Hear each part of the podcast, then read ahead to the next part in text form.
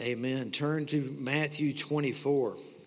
That's a great song, though. His wounds have paid my ransom. If we had not had that ransom, none of us would be forgiven.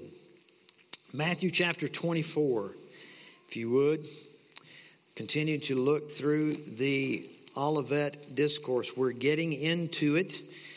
We will go through probably two verses today, moving right along with two verses. But let's read together the first eight verses. It says, Jesus left the temple and was going away. When his disciples came to point out to him the buildings of the temple, but he answered them, You see all these, do you not? Truly I say to you, there will not be left here one stone upon another that will not be thrown down.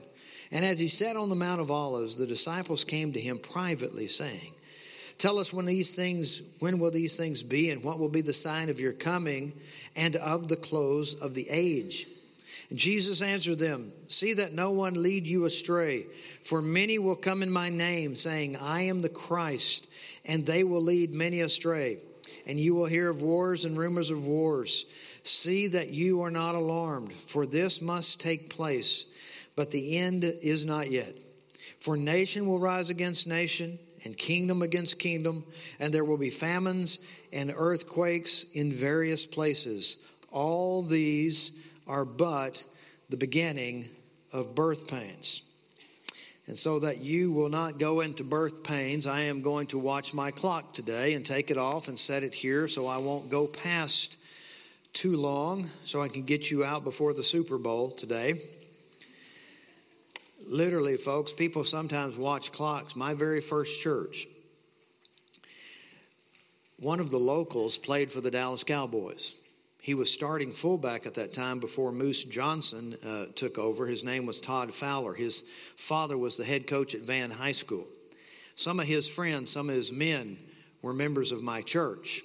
So when the Dallas Cowboys were playing at 12 o'clock, at 10 till, those men sitting on the back of the church would take off their watches and start doing this. What they were saying was what? Wrap it up. Okay? And if I went to five minutes till, seriously, they would get up and walk out to make sure that they got to the game in time. So, I will try to get you out before the Super Bowl today at 5:30. So let's look real quickly. Okay? Keith Mathison, Dean of Ligonier Academy of Biblical and Theological Studies, was listening to a radio program one afternoon on the topic of the rapture. Many called into the program asking questions, and one woman was firmly, firmly convinced that pre tribulationism and dispensationalism were true. So, when asked why she believed as she did, she stated, I believe in the pre tribulation rapture and in dispensationalism because all the famous prophecy scholars teach it. All of them, according to her. She believed basically what her favorite authors taught. And this is kind of how we form most of our beliefs, those that sit in the pews. We take at face value what someone says because they are using scriptures and they are scholars. However, there are hundreds of scholars for every one of those. There's hundreds of scholars from 1800s past who believe differently. So the question becomes who's right? Who is right? Well, you have the opportunity as we get into this to decide what who's right, but I, I implore you to please check it out for yourselves in scriptures.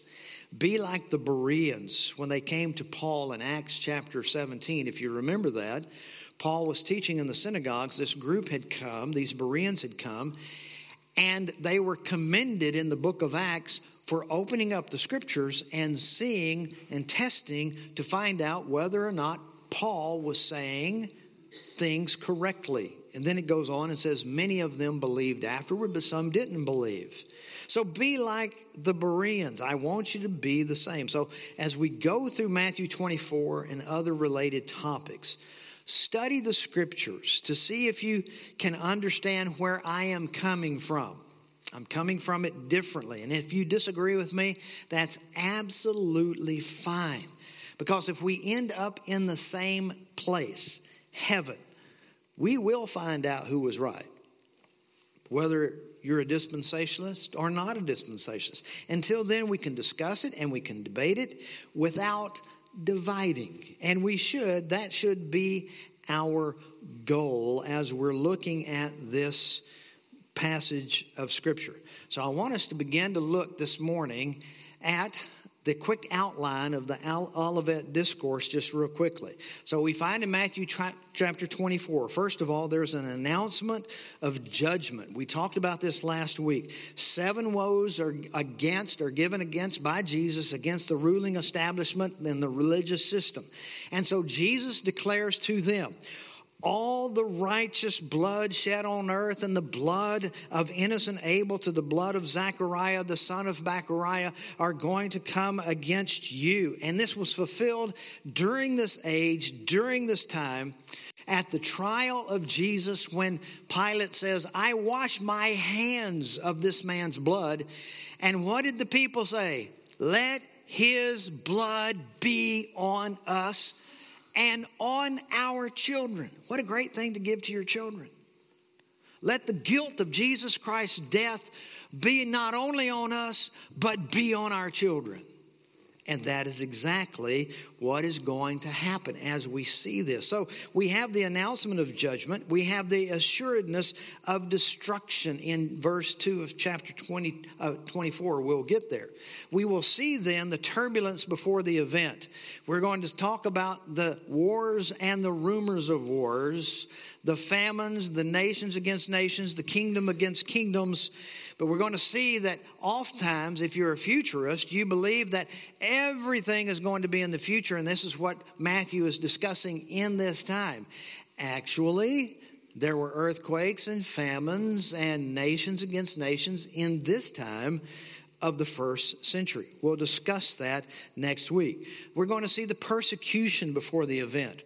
And I'm going to give you my take on the Great Tribulation and let you see from my point of view, and you don't have to believe it, that the great tribulation has passed. I didn't want to get thrown at, you know, kind of thing, okay?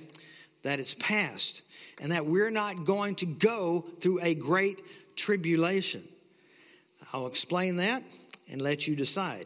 We're going to look at the terror of destruction in 24, 15 through 28, where he's saying, Flee. Hopefully, you're not going to be pregnant at this time and you're going to be able to get out of Jerusalem. Flee from Judea. This is all described of the terror of the destruction that is to come. And we will look in depth at the destruction of Jerusalem.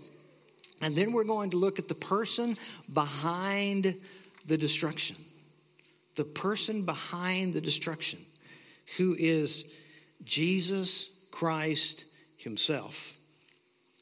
Often we have Jesus Christ, dear folks, presented to us as Voddie Baucham, preacher Voddie Baucham says, a sissified Christ, where he's always love and gentleness and never judgmental. But we will see when we get to the 29th verse through 31st verse that it is Jesus who is bringing this destruction.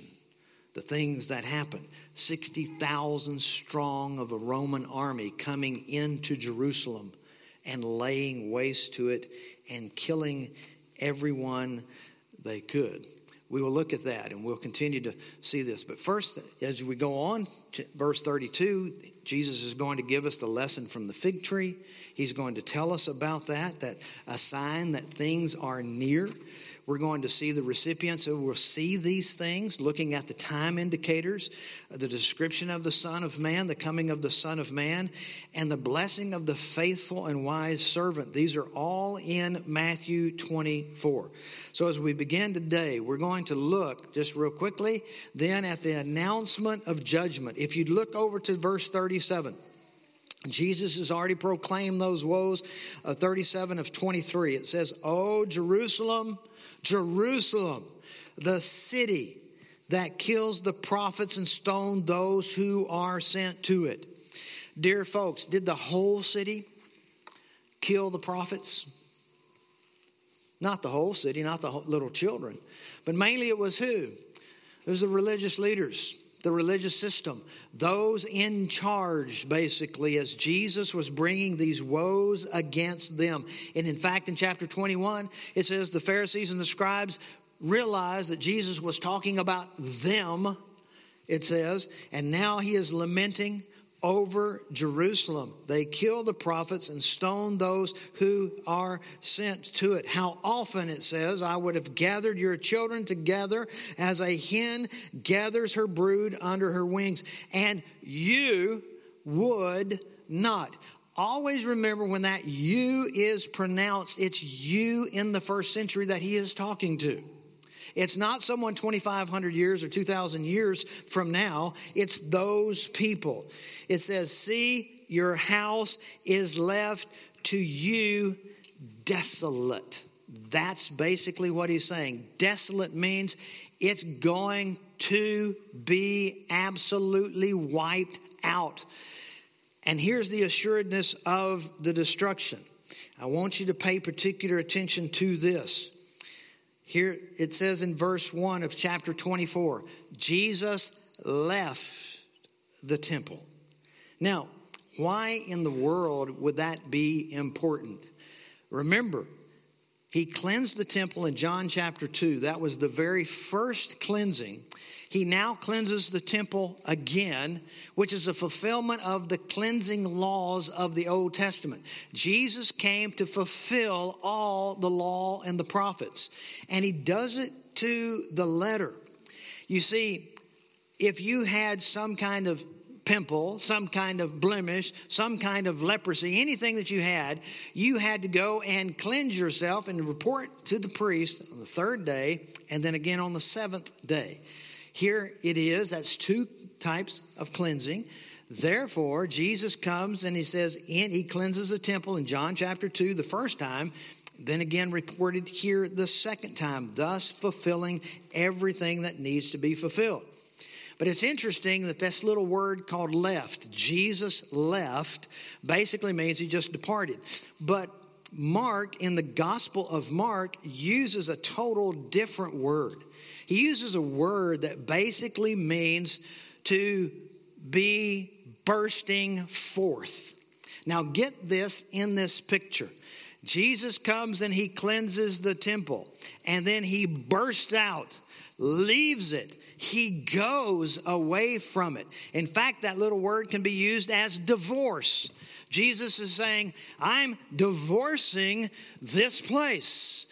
I am leaving this place. In fact, we know from prophecy that God divorces Israel. We find that in Jeremiah. We find it in Ezekiel. He divorces Israel. Because divorce, you think about the results of a divorce, Divorce is costly. I did a wedding back in December and I told the bride and groom, I said, Isn't marriage grand? But divorce is about a hundred grand. So don't get divorced. It's costly, it's expensive. And what Jesus is saying, just through this, what we call an act of prophetic drama, bursting out, leaving it behind, and going away. In fact, it's a fulfillment of Ezekiel 11. In Ezekiel 11, if you think about Ezekiel, you remember if you've read it, there is this picture of this quote unquote, as some say, a flying saucer that comes out of heaven. But really, it was a chariot that comes out of heaven, and it depicts and tells prophecy that the destruction of Jerusalem is about to happen. The temple is going to be destroyed. And there was a first destruction of a temple. He's describing it and saying, This is what it's worth. This is what's happening because you have wicked counselors. Then he gives a prophecy that says God is going to restore it. But after that, there is a part of Ezekiel where it says that the chariot and the glory of the Lord go up and disappear, leaving the temple. The glory of God literally departs away from the temple. God destroys it the first time. And now we have the same prophetic drama of Jesus Christ saying, I divorce you, I'm leaving you, I'm going. And it says in Ezekiel, which is real interesting, in Ezekiel, he departs and goes to the east. And that chariot rests on the Mount of Olives. Now, when we get here, where did Jesus go? It says he left the temple and he went east to the Mount of Olives. The very same thing that God had told Ezekiel, Jesus acts out here. Because if you were Jewish in that age and you knew your Old Testament prophecy, which they did, very, very symbolic of what Jesus was doing and what Jesus was accomplishing. Now, as we begin to get into this Olivet discourse, we begin to see that it's mentioned three times in the Bible. It's in Matthew, it's in Mark, and it's in Luke. It's not in John. It's interesting. It's not in John because if you come around to my position, you will believe and see that Revelation chapter 4 through chapter 19 is a depiction of what Jesus is stating in Matthew chapter 24. So I will explain that when we get there because we're going to look at things, folks, in the future. We're going to, after we break this down, Matthew 24, we're going into the different topics. We're going to talk about the rapture of the church. We're going to talk about the beast. We're going to talk about the Antichrist. We're going to talk about the man of lawlessness. We're going to talk about the tribulation period, this thousand year reign. We're going to look at it from Revelation. We're going to look at it and see what they may suggest. And it may not be what we think it is. So we're going to look at these kind of things. So in the Gospel of Matthew, he says, when they he goes out and the disciples came to point out to him the buildings of the temple. But he says this there will not be left here one stone upon another that will not be thrown down. The Gospel of Mark says, as he came out of the temple, one of his disciples said to him, Look, teacher, what wonderful stones and what wonderful buildings. And Jesus said to him, do you see these great buildings? There will not be left here one stone upon another that will not be thrown down. And then when you get to Luke, Luke says, while some were speaking of the temple, how it was adorned with noble stones and offerings, he said, As for these things that you see, the days will come where there will not be left here one stone upon another that will not be thrown down. Now, as you're looking at your slide, you see a depiction of the temple area. It is a massive, massive area. And in fact, in the time of Jesus, it looked something like this, if you can see that. Now, let me point to you the little squares on the right hand side of the slide. The one on the very far left, that's the size of an American football field. The small square, rectangular. Then you see the two next to it. That is the size of just the temple area. It was a massive, massive undertaking started by Herod the Great. And Herod the Great died while he was doing the temple. This thing, according to John at the time of Jesus, had already taken 46 years to build. 46 years to build and it still wasn't completed at the time of Jesus. We learn that from John chapter 2 because Jesus is talking about tearing down the temple of his body, and the Pharisees say, what? This thing's taken 46 years. They thought he was referring to that temple. Well, not yet, but he was referring to the temple of his own body. But it is a massive, massive structure. To the disciples, saying, Look at these wonderful buildings and these wonderful stones to say, for Jesus to say, they're coming down, that was unbelievable to them. I want you to think about this. The temple was 16 to 20 stories high. That's one floor higher than the building depicted in the slide. That's 60 Main, that's 609 Main as it was under construction downtown Houston. That's 15 floors. Now, think about this of the temple. It's just utterly amazing about the temple. Outside the walls of Jerusalem, as they had, had, had built walls, the walls that were protecting Jerusalem were 40 feet high. If you stand right back here by the baptistry and go straight up to our apex, it's about 36 feet. Get it down here on the floor and go straight up, you've got over 40 feet. Those are the walls of Jerusalem. The walls. The temple, 16 to 20 stories high. One historian said that the gates or the doors of the temple that were covered with gold were 40 feet high. Think about that. Doors, open those. Be a doorkeeper in the temple and having to push those things open and shut constantly. It was absolutely huge. It was amazing. This fellow by the name of Josephus, a Roman historian, writes this about the temple. And I know you don't like to be read to, but let me read it to you anyway.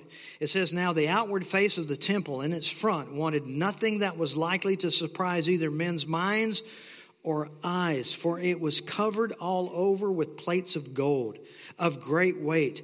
And at the first rising of the sun reflected back a fiery splendor and made those who forced themselves to look upon it turn their eyes away.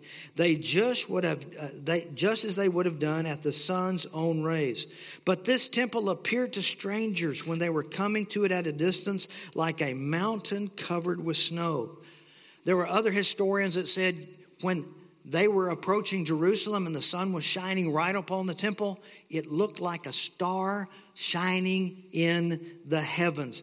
That's just how magnificent this temple was that Jesus said, it's about to come down. It's amazing. Here's the description that Josephus gives of the stones. Of its stones, some of them were 45 cubits in length, five in height, six in breadth. That's 67 feet long, seven and a half feet high, nine feet thick. And some of the walls of Jerusalem around the temple were 15 feet thick. Basically, as you're looking at that picture, that's one of the walls in Jerusalem standing today. Those are some of the smaller ones. Those outlined in black, those are 45 feet long. Think about how much those things weighed. Now, here's another thing. Here's one of the things that the, that the Talmud said. If we could look at what it says there, it talks about he, has, he who has not seen the temple of Herod has never seen a beautiful building. Of what did he build it? Rabbi Rabbah, it says, of yellow and white marble. Some said it was blue marble, some yellow marble, white marble, all mixed together. And they had, it was projected. In other words, they were staggered so they could put cement. And when they looked at it, it says, as you're reading, it looked like the waves of the sea. It was beautiful. If you would Google the flooring of the temple, and you'll find in the Biblical Archaeology Review, you will find out it just wasn't a dirt floor. There were beautiful mosaic tiles that ran the length of this beautiful temple. It's absolutely amazing. Now, if you could see that little Jewish guy praying at the Wailing Wall right there, see how massive those stones are?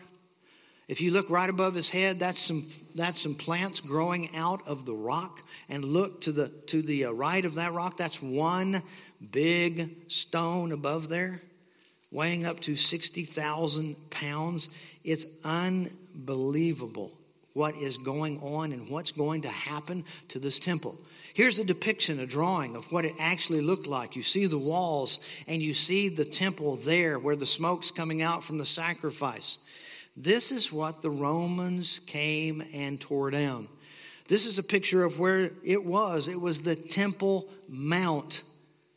And if you understand where the Temple Mount was, folks, this was a 37 acre complex. 37 acres that this whole temple took up. This is what the Romans actually destroyed. Folks, it took them, and we'll discuss this later in another sermon, it took them three and a half years to breach the walls of Jerusalem. Three and a half years. Y'all remember that because it's very important when we get over to the book of Revelation, where it talks about a three and a half year period. We're going to look at that and see what Daniel has to say about that. But this is what Jesus was saying to these people. He was saying, guys, not one stone is going to be left upon the other. Religious leaders, you Jews, you have rejected the Messiah. And it's interesting that right outside of the temple, they had a complex built called the Tower of Antonio, Antonio Fortress, named after Mark Antony. It was huge in its structure. And in fact, it housed all the little Romans and the, and the temple guards where they could look out over into the temple courtyard. If there was any kind of disturbance, quickly they could come down and they could have that taken care of real quickly. When Jerusalem was sacked, the Roman soldiers put that to fire, and also along with some of the Jewish folks that were fighting against the Roman, put that to fire, and it quickly spread into the temple area. And here's something that's just a side note gold all throughout the temple. The temple complex, different places had gold. The doors had gold. The fire was so intense that it melted the gold and it creeped and melted down inside the cracks and the crevices of the stone. And the soldiers were given the authority to collect that gold as part of the bounty. For you see, Titus was given a commission from Vespasian to come in and to take the city. And so he gathered people and armies from all different kind of countries, 60,000 they were basically mercenaries to come and to help destroy and defeat this Jewish uprising and defeat and destroy Jerusalem. So, therefore, when Jesus said, Not one stone is left on the other, what were the Roman soldiers doing, even though they were massive stone? They were going for what? The gold. The way to get it is topple these stones, topple them back and forth and back and forth. And how did they do it? Who knows? But greed always accomplishes what it tries to accomplish, does it not? It really does. It's a lesson for us. But what does this all mean about this thing? Think about what this means is the temple is coming down in this destruction. And you're thinking about it, and Jesus is saying, Not one stone is going to be left upon the other he is basically sending them the message that he spoke of in Matthew 21 43. He says, I now am the temple. Jesus says, Have you never read in the scriptures? The stone that the builders rejected has become the cornerstone. This was the Lord's doing, and it is marvelous in our eyes. Therefore, I tell you, the kingdom of God will be taken away from you and given to a people producing its fruits. He's saying, this temple, where you relate God coming in glory and dwelling here, this temple that you believe that the political Messiah is going to come and set up his reign and deliver you from the Romans. This temple is going to be torn down, and I am the new temple. But here's something else that we need to understand, folks. If He is the temple, and that temple resides in you, all those who receive the Lord Jesus Christ become a temple. You are the new temple. That's what it says in the scriptures. Let me give you proof from this. 1 Corinthians chapter 3. Do you not know that you are a temple of God? Wow. You, who is that? anyone who knows the Lord Jesus Christ. You are a temple of God, and that the Spirit of God dwells in you. If any man destroys the temple of God, God will destroy him, for the temple of God is what? Holy. So, what are you? Holy. It's one of the reasons I, when I counsel folks and they come to me and they say things like, you know, I need to work on my self esteem, I say, no, you do not. The Bible tells you to kill yourself, to crucify yourself. You don't need a good self esteem. You need a good identity in Christ. And who you are in Christ is a holy temple unto Him. You are holy. Well, preacher, I don't act very holy. Well, it doesn't deny the fact that you are holy. That's your position. Practically, we do unholy things, but if we think concerning our position, we will act in a holy way. You are a temple, so therefore, be the temple. You are the temple. What about the next one? Listen what it says in Second Corinthians. Do not be bound together with unbelievers, for what partnership have righteousness and lawlessness? What fellowship has light with darkness? Or what harmony has Christ with Belial? Or what believer in common with an unbeliever? Or what agreement has the temple of God with idols? For we are the temple of the living God. Just as God said, I will dwell in them and walk among them. I will be their God and they shall be my people. Quoting that verse that basically says, I will put a new heart within them. I will replace the heart of stone and give it a heart of flesh. As we go on to Ephesians chapter 2, it says, So then you are no longer strangers and aliens. You are fellow citizens with the saints and are of God's household, having been built on the foundation of the apostles and prophets Christ Jesus himself being the cornerstone. What did we just read in Matthew 21? Jesus, what? You rejected the cornerstone. I am the true cornerstone. You rejected it. Here it is. And it says, in, the whole, in whom the whole building being fitted together is growing into a holy temple in the Lord. And then in 1 Peter chapter 2, verse 5, it says, You also, as living stones. This is Peter. This is Peter talking about this before the destruction of Jerusalem happened. He is saying, Look, you are the spiritual stones, you are the living stones, and you are being built up as a spiritual house. You're being built. I can't help to think that Peter was not thinking about this project of building the temple. 46 years it was under construction at the time of Jesus. The temple was not completed in Peter's time. It wasn't completed until 63 AD, and just seven short years later, it was totally wiped out. That's a huge, huge building project. But Peter, I guarantee it, was thinking about this and saying, You, because Jesus has replaced the temple, you are being built up as a spiritual house for what? A holy priesthood to offer up spiritual sacrifices acceptable to God through Jesus Christ. Dear folks, here's what I want to see, and I want you to see, and I, I will end it with this.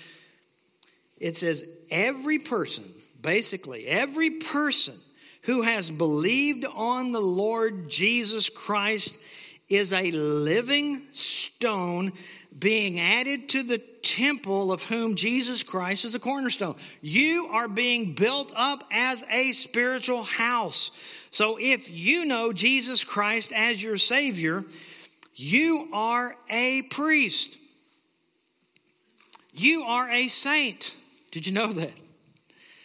We may not act like it, but the Bible says that we are saints.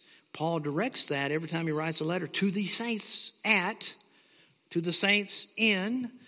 We are saints. We are priests. We are that way because of the death, burial, and resurrection of our Lord Jesus Christ, who replaced the physical temple. Paul even says the same things in Romans 12 1. I appeal to you, therefore, brothers by the mercies of God. Y'all remember the next part? To present your bodies as a living sacrifice, holy and acceptable to God, which is your spiritual worship. If you go back to the Old Testament times, folks, what was it around the clock constantly? The priests were there, always offering the sacrifices, always making sure that the sacrifices that were brought were without blemish, constantly, constantly, and constantly gathering sacrifices, burning the incense, is all going up before the Lord. They were spiritual sacrifices. You now are those priests. You are the ones who are to offer yourself as a spiritual, living, holy, acceptable sacrifice because you are the temple. That is what we are to be doing because Jesus has replaced this old temple, this old thing, destroyed it.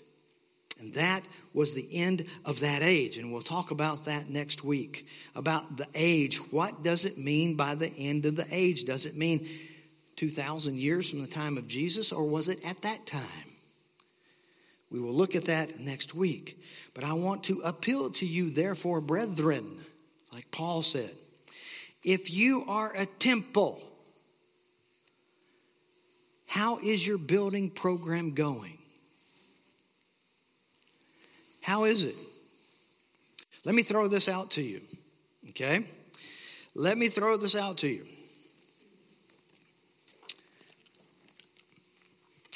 The Bible says our bodies are the temple of the Holy Spirit. How are you taking care of your body? How's that working? I know I'm about to step on some toes. Jerry Bridges wrote a book called Respectable Sins. Those sins that we don't mention in public because it might be we might step on and offend people. But how is your building program? God wants us to present our bodies as living sacrifices.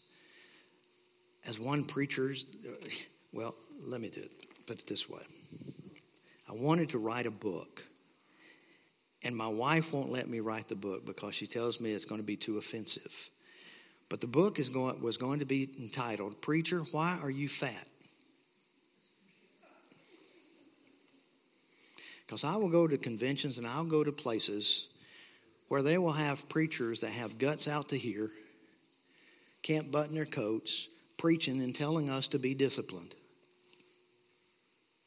Is that not hypocritical? Yeah, it is. And they're telling us all these different things, and I just can't help, just can't help to think, okay, your spiritual house is expanding, okay? Your building program is going and going and going. What are you doing? What are you doing? Especially us preachers, we ought to be, we ought to be examples to the flock that we at least have some kind of discipline in our lives. We have to do that. That's part of it. That's what helps us to show other people that we are in control of our body through the Spirit of God. It's one of the reasons Paul says, I, I buffet my body, but some of you have taken it and say, and changed that word buff, buffet to buffet. I buffet my body. Okay? Be careful with that. We're called to offer our bodies as a spiritual sacrifice. How is that going? But we're also being built up as a spiritual house. How are you doing spiritually? Are you growing? Are you reading this word? Do you hunger and thirst after righteousness so that you can continue to grow, so that you can offer these spiritual sacrifices that you can come as you confess your sins and you stand clean before the Lord and say, Lord, use me. I want to be able to sacrifice for you. I want to be a servant for you. I want to tell other people about you. How are you doing spiritually? That's one of the reasons we harp on it, and one of the reasons I harp on it is that I love it when you come and you're actually carrying this to church. And you're opening it up and you're reading it. And I'm not going to embarrass you by asking you to raise your, raise your hand if you got your Bibles today. But, folks, when you don't come with the sword of the Spirit and reading it and getting into it, it tells me something. It does. Now, you may be reading on your device. That's great. That's good. I can't see the devices, but I can see when you bring this and what we are to be as people of the book. Because how do we grow spiritually? By reading the words of God. This is where God speaks. And we grow spiritually by that. And we need to continue to allow this house to continue to be built, and that needs to be on a daily basis. So let me encourage you, dear people. Get into the Word of God. I told you this before. Get into a discipline where you're reading something. You're getting into the Bible and you're reading it and you're becoming built up. Get the motto. I was doing the same thing the other day. I was reaching for a piece of toast and I went, oh, no Bible, no breakfast. No Bible, no breakfast. So I went and grabbed my Bible real quick and went out on the back porch and started reading my, my Psalms and reading and praying. And I'm like, oh, what a great time with the Lord. And go back in and grab my toast. Grain free. No sugar.